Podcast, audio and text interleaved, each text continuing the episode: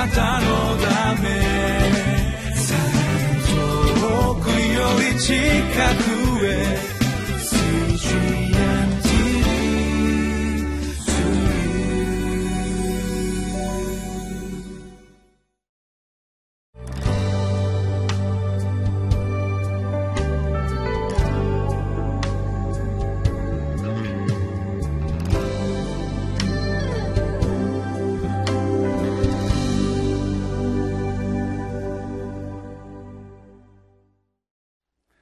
くがつにじゅうろくにち、リビングライフです。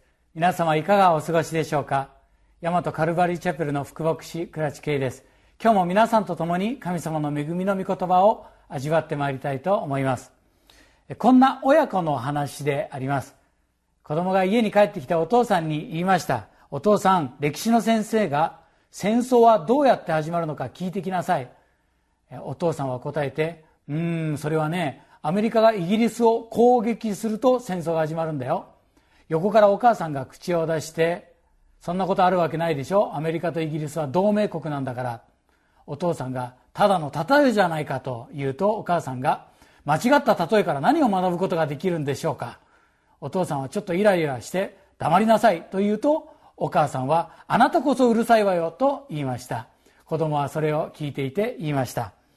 お父さんもお母さんももうやめて、戦争がどうやって始まるかよく分かったからと言ったという、笑えるような笑えないようなお話でありますが、もしかすると争い、戦争というのは、そんな日常的な私たちの心の問題がそのようにつながっていくのではないでしょうか。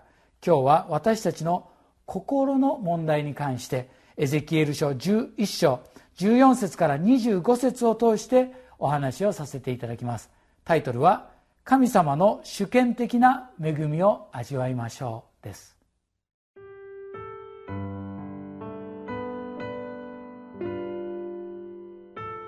エゼキエル書じゅういっしょうじゅうよんせつからにじゅうごせつ。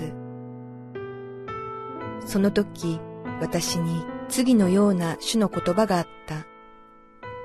人の子よ、あなたの兄弟、あなたの同胞、あなたの身近な親類の者たち、またイスラエルの全家のすべての者に対して、エルサレムの住民は主から遠く離れよ。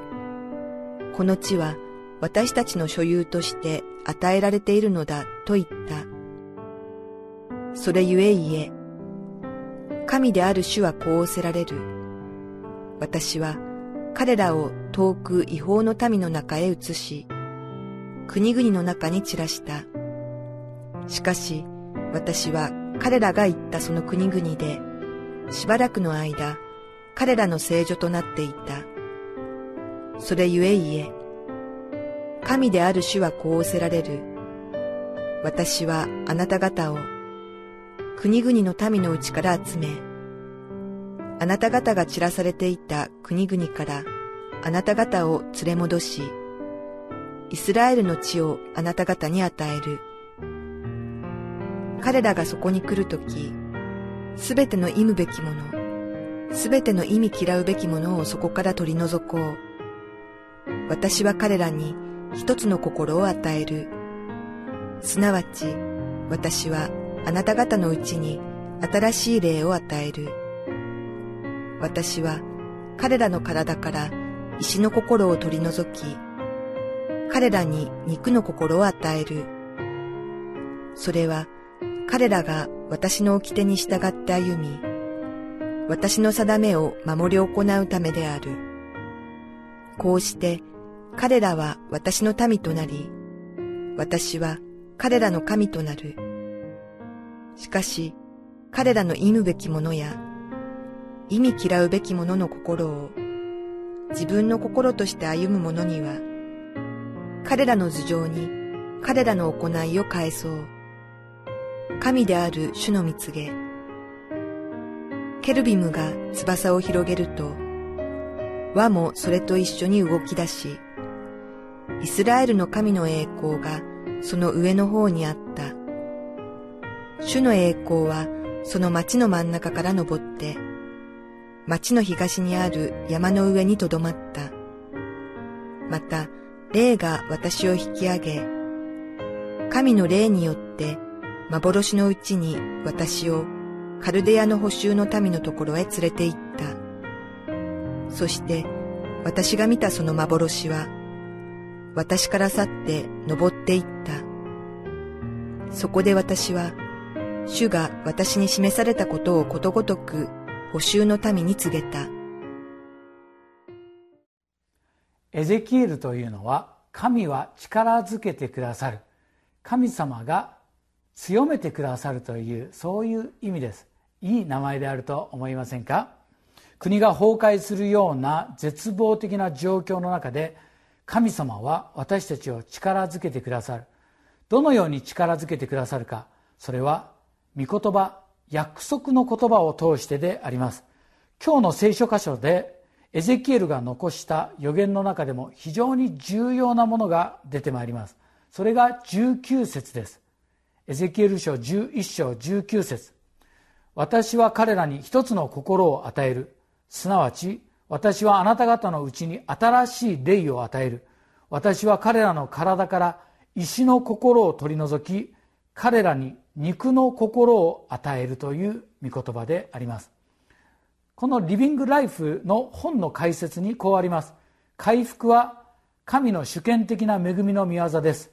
イスラエルは罪によって違法の国々に散らされましたが、時が来ると神様が彼らを再び集め、神様が本国に彼らを連れ戻す。その時彼らは一つの心、新しい霊が授けられて、石のような心の代わりに肉のように柔らかい心を持つと、そんな内容であります。このじゅうきゅう節にはさんど与える、与える、与えると使われていますが、文字通り神様がそれをプレゼントしてくださるという、私たちが今持っているものを進化させたり成長させたり、そこから無理やり何かを生み出すのではなくて、主権的に一方的に神様がくださる、それは恵みの世界であります。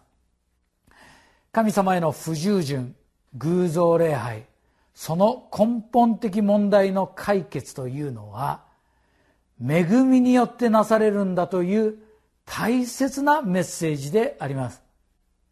神様が備えてくださったものを受け取るか否かであるならば、主よ、あなたのくださる新しい霊を私も受け取りますと、そんな風に祈りたいと思わされます。エペソに章はち節。あなた方は恵みの家に信仰によって救われたのです。それは自分自身から出たものではなく、神からの賜物ですとある通りであります。星野富弘さんをご存知でありましょう。若くして怪我のために自由を失われた、そういうお方であります。体育の教師になってさんかげつめでありました。放課後の体育館、踏切板から飛び込み前転、前方宙返り、模範演技で高く空中を舞った。まさかそれが最後のジャンプになるとは想像しなかったでありましょう。脊髄損傷で手足の自由を、首から下の自由を失いました。彼を救ったのは友人がくれた聖書でした。御言葉をプレゼントするというのは大切なことです。マタイじゅういっ章にじゅうはち節。すべて重荷を負って苦労している者は私のもとに来なさい。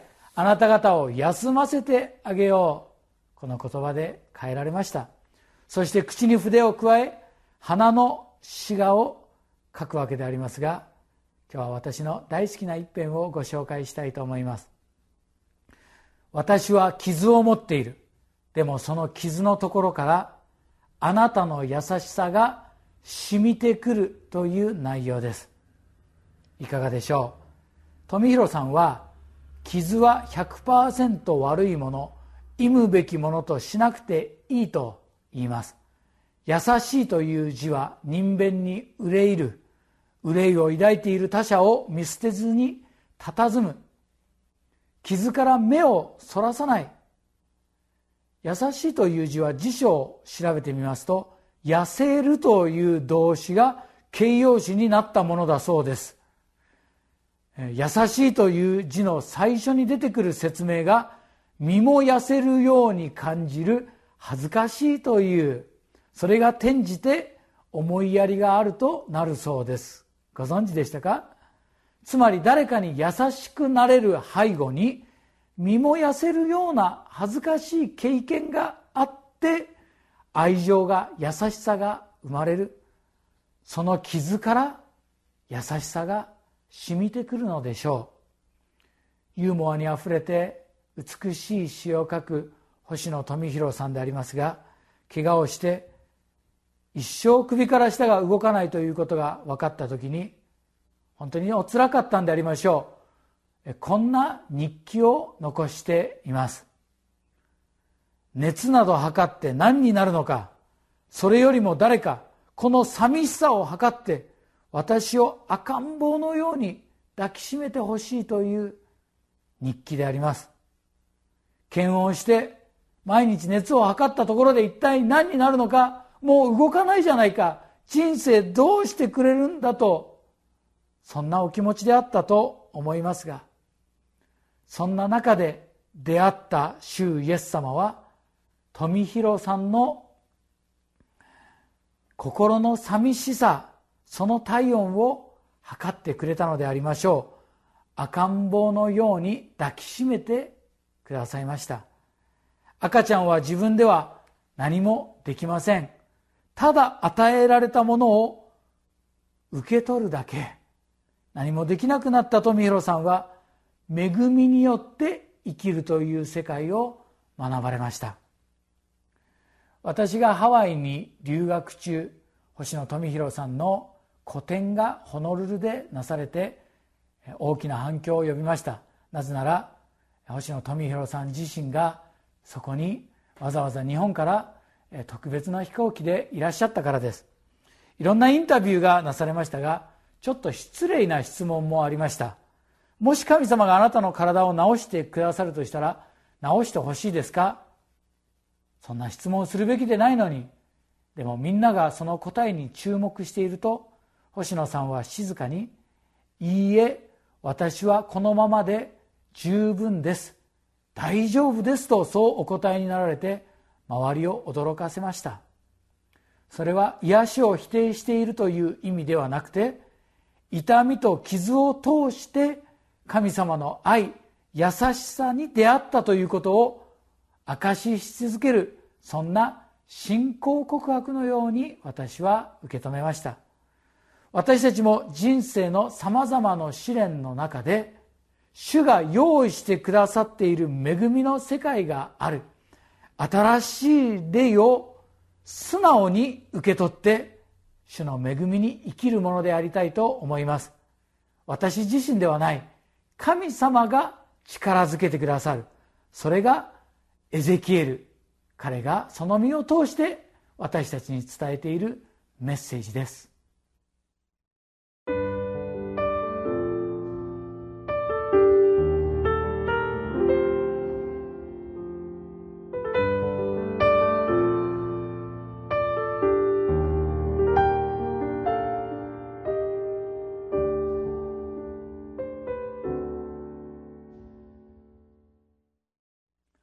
今日のテキスト、エゼキエル書じゅういち章じゅうきゅう節に、石の心を取り除くとありますが、石の心というのは頑固な固い心という意味と、石の板に書かれた古い契約、律法、律法主義からの解放も意味していると受け止めることができます。律法は悪いものではありませんが、私たちを罪から解放するのではなく、罪に定めるものでありました。ですから肉の心、血の通った命の通った心が必要だったのです。イエス様は十字架で鞭打たれ、釘で打たれ、傷ついてくださいました。血を流し命を与え、最後は全てが完了したと、その命と引き換えに律法を成就してくださいました。その打たれた打ち傷によって私たちは癒されたのであります。本当の優しさはイエス様の傷口から今日も私たちに注がれています。その尊い犠牲によって与えられた新しい霊、聖霊様に力づけられて、私たちの人生を歩んでまいりましょう。お祈りいたします。神様、あなたの備えてくださった新しい霊を受け取ります。アメイジンググレイス、あなたの恵みに感謝します。主よ、今日もあなたが私の力となってください。イエス・キリスト様のお名前でお祈りします。アーメン。